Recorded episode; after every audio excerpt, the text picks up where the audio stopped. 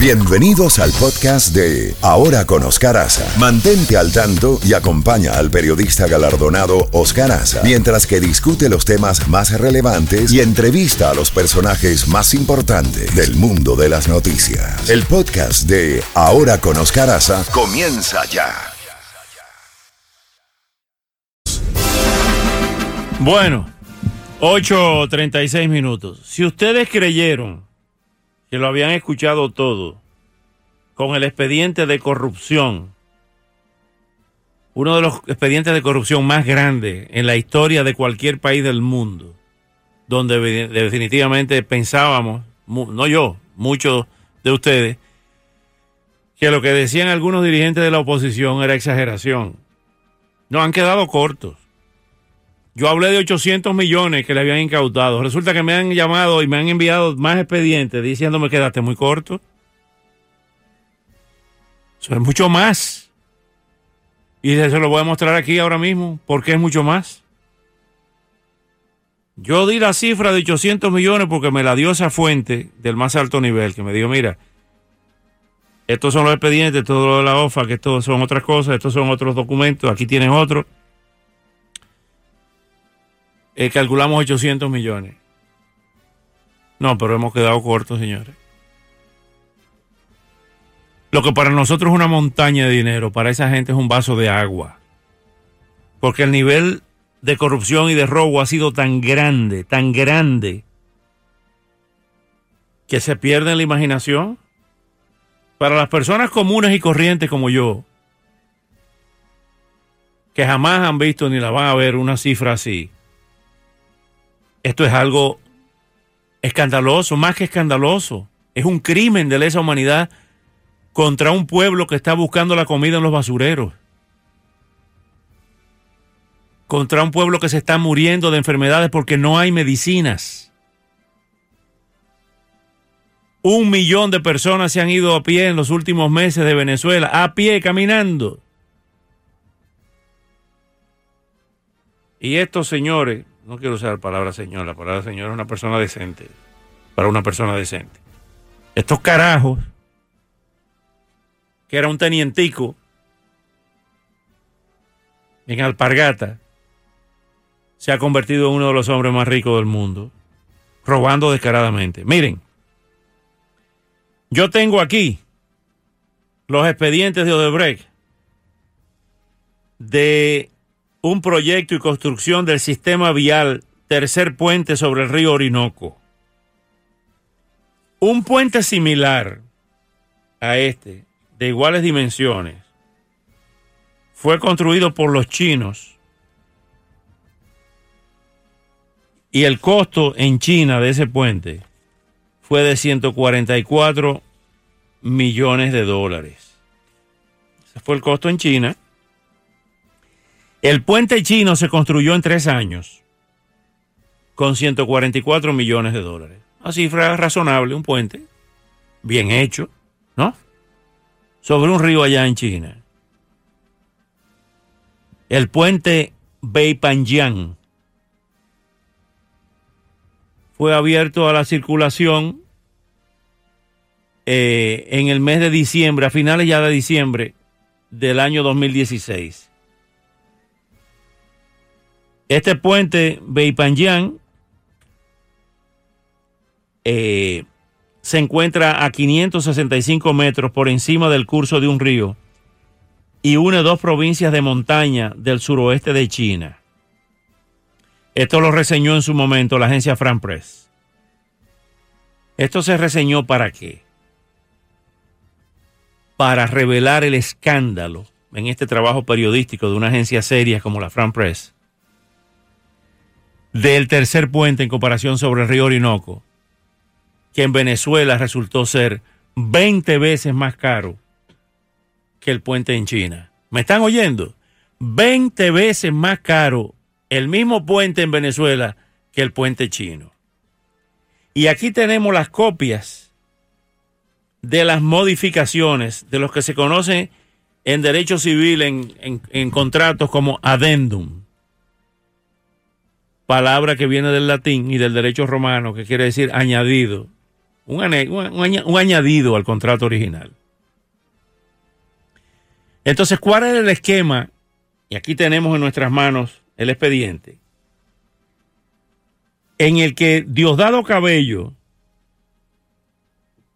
como ministro del Poder Popular para las Obras Públicas y Vivienda, representado por el ciudadano Diosdado Cabello Rondón, venezolano, mayor de edad, de este domicilio y titular de la cédula de identidad número V-8370825, actuando en su carácter de ministro designado mediante decreto número 6627 de fecha 3 de marzo del año 2009, Chávez Vivo, publicado en Gaceta Oficial de la República Bolivariana de Venezuela, número 39130 de la misma fecha, y el Ministerio del Poder Popular de Planificación y Finanzas, representado por el ciudadano Jorge Giordani, que después renunció, y dijo, no, yo no estoy de acuerdo con eso, o no estoy de acuerdo porque firmaste todo esto venezolano mayor de edad, nació en San Francisco de Macorís, ¿eh? el pueblo cerca de allá de Luis Peroso, este Jordani, sí señor. Contrato con la constructora, la sociedad mercantil constructora Norberto Odebrecht S.A. Existente según las leyes de la República Federativa de Brasil, constituida ante la Junta Comercial del Estado de Bahía y siguen para las especificaciones. Representada por Eusenando Praceres, de identidad número E8220644, y José Claudio de Cerquera Daltro, brasileño mayor de edad, domiciliado en Caracas, titular de la cédula tan, tan, tan, tan, tan. Entonces, aquí ellos le dan el título de documento complementario. ¿En qué consiste? Vamos, vamos a simplificarlo porque estos son papeles y papeles que yo tengo aquí. Y para no aburrirlos ni confundirlos con los detalles, que es un detalle estándar de los contratos ya preestablecidos, se daba soborno al ministro para que, o a las personas encargadas de aprobar estos proyectos. Entonces, ¿dónde estaba la trampa? Odebrecht presentaba, daba millones de dólares para presentar la obra. O sea, eso es un dinero como un avance. Ahí va eso. Se aprobaba porque era la licitación más barata. El bid, como le dicen aquí, más barato. Entonces, este puente tuvo un costo inicial, según la propuesta de Odebrecht, de 900 millones y un, y un, y un piquito. Entonces dijeron, ah, no, pues esta es la más barata, esta es. Ah, pero ¿qué pasa? Que después que se aprueben 900 millones, empiezan a modificar el contrato. Después el contrato se otorgó, y eso fue a la asamblea, y todo el mundo lo aplaudió como foca y levantó la mano. Sí, aprobado, el más barato. ¡Eh! ¡Viva Odebrecht! Se aprueba el contrato. Hasta ahí la cosa va bien. Es lo ideal. Aprobar un contrato de una compañía que sabe lo que está haciendo que tiene un largo historial de construcciones, por el precio más bajo. Ah, pero ¿qué pasa? Empiezan a llegar esto que se llama, y lo vamos a citar tal y como está escrito. Citamos, documento complementario número 3 al proyecto y construcción del sistema vial tercer puente sobre el río Orinoco. Usted sabe cómo empezó a subir eso como la canción de Xiomar Alfaro, Sube Puma, de una forma escandalosa. Tuvo cinco aumentos. Tuvo cinco documentos complementarios ese puente. El primer aumento subió de 991 millones costo inicial del contrato de la licitación a 1.474 millones, un aumento de 43%. Perdón, el primer aumento fue del contrato inicial de 991 millones a 1.288 millones. El segundo aumento, la segu- el segundo documento complementario, subió de 1.288 millones a 1.474 millones, un aumento del 483%. El tercer aumento de 1.943 millones, que fue un incremento del 469%. Otro aumento a 2.584. Bueno, siguieron así los aumentos. El quinto aumento, ¿usted sabe a cuánto llegó? A 4.728 millones. Wow. Señores, de 991 millones, lo encampanaron a 4.728 millones.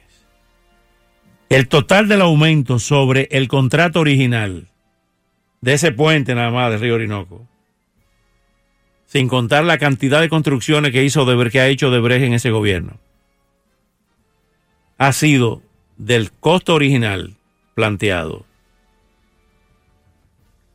fue de 3.737 millones. 37, 37.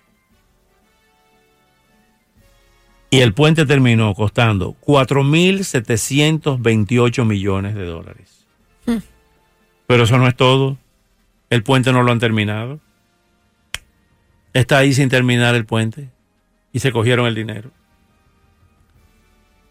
Usted me va a decir a mí que la cifra que yo di de que le habían intervenido 800 millones de dólares a Diosdado Cabello es escandaloso. No me equivoqué, quedé corto, es mucho más. Y va a salir, mi fuente, yo volví, llamé, yo dije, ¿pero qué es esto? Me dijo, no, parece que es más. Y todo va a salir con lujo de detalle, así como yo le estoy dando esto del contrato de Odebrecht. Imagínense ustedes, señores y señoras, vamos a utilizar la lógica con lo que contamos que es la decisión de la OFAC, la revelación de la som el, sometimiento del Departamento del Tesoro a Diosdado Cabello, su familia y a Rafael Sarría, que está en España comiendo en restaurantes gourmet con su familia. Se le suma esto de Odebrecht, de las construcciones de infraestructura por miles de millones de dólares. Se le suma la extracción de los minerales, del hierro, del aluminio, patrimonio del pueblo venezolano, saqueado por Diosdado Cabello que controla las aduanas y los puertos de Venezuela a través de su hermano, que lo ha controlado a través de los puestos que ha desempeñado con su hermano en el CENIAC, ¿Mm? que es una combinación de aduana y de IRS aquí en los Estados Unidos. Oigan eso, impuestos internos más más aduanas. Si a eso usted le suma los contratos sobrevaluados, modificados, que se llama documento complementario, entre Odebrecht y lo que ha firmado Diosdado Cabello. Si a eso usted le suma el narcotráfico, señores, estamos hablando de sumas que a lo mejor nunca sepamos, las cifras finales. Y este hombre tiene el descaro de tener un programa que se llama Con el Mazo Dando para denunciar a la oposición y denunciar a, toda, a todo gobierno civilizado que se opone a ese narcoestado, pero ya no es narcoestado, a ese estado totalmente forajido. Es como si Pablo Escobar hubiera llegado a la presidencia de Colombia o los Rodríguez Orejuela. Señores, esto es un escándalo de proporciones incalculables por los recursos de Venezuela. Venezuela es uno de los países más ricos del planeta Tierra. Y esta gente se quedaron con ese país, lo han saqueado. Y todavía tienen el descaro de cuestionar a quienes revelamos estas cosas.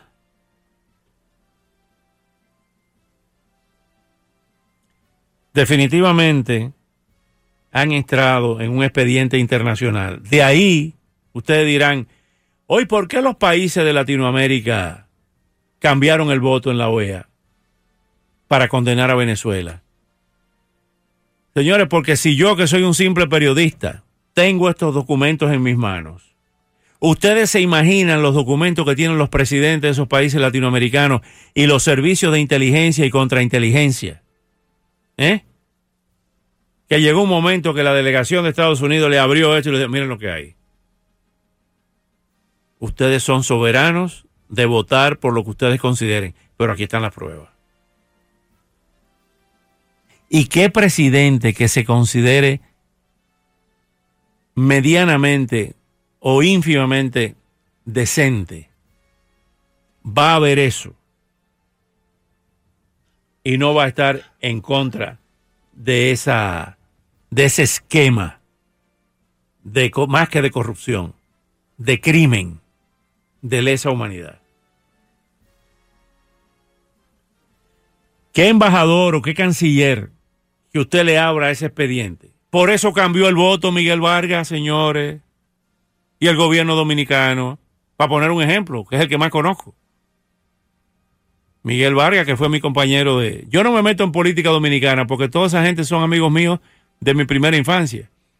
Miguelito Vargas estudió conmigo en la escuela, el, pupitre de él al lado, acuérdate, acuérdate que antes eran pupitres de dos asientos. Yo estaba al lado de Miguel Vargas. Leonel Fernández, desde que estudiábamos Derecho, él en una universidad, yo en otra. Nos conocemos, los países nuestros son pequeñitos. Hipólito Mejía es pariente de mi mamá.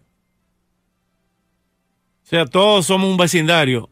Por eso yo no me meto en política en mi país y le doy cabida a todos cuando vienen a hablar. Al único que no conozco es a Danilo Medina, el actual presidente, porque pertenece a otra generación y a otro grupo. Pero lo que quiero decir con esto es que cuando yo les pregunto directamente, ¿qué pasó aquí? ¿Por qué cambiaron el voto? Y me dicen, tuvimos reunido tres horas con la delegación de Estados Unidos y cuando nos trajeron los expedientes, que lo abrieron así como lo tengo yo abierto aquí, ustedes están viendo aquí en la cabina, yo tengo abiertos los expedientes.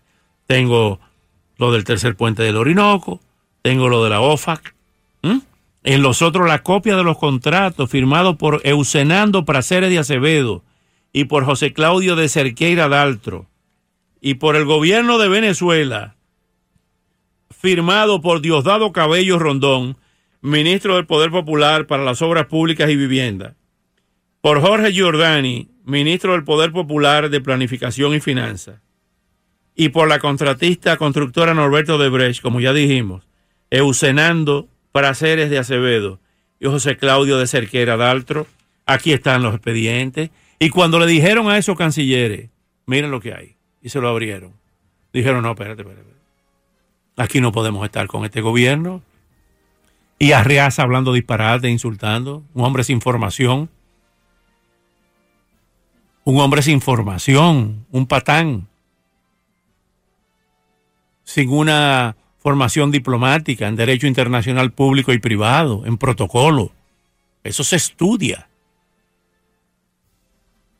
En la escuela de derecho internacional, en la escuela de diplomacia. Eso se estudia en la universidad. No es nombrar a un canciller para que vaya a hablar disparate. Entonces, ante la evidencia abrumadora y aplastante, ¿qué tú vas a hacer? Votar por un gobierno quebrado y, forajido.